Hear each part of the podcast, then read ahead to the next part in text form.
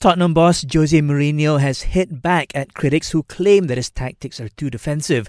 This is after a pundit criticised Harry Kane's performance in Spurs' 1-1 draw with Manchester United and claimed that Kane will never recapture his previous goal-scoring form under Mourinho.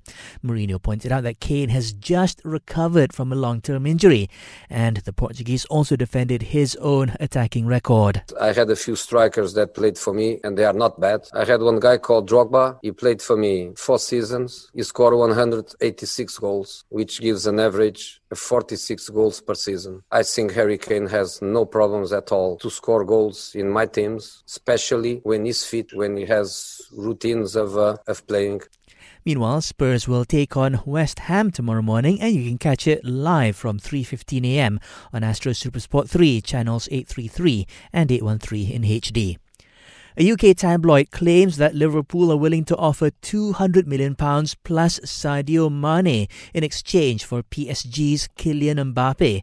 The rumour comes despite Liverpool earlier pulling out of a deal for RB Leipzig's Timo Werner because he would cost them too much money.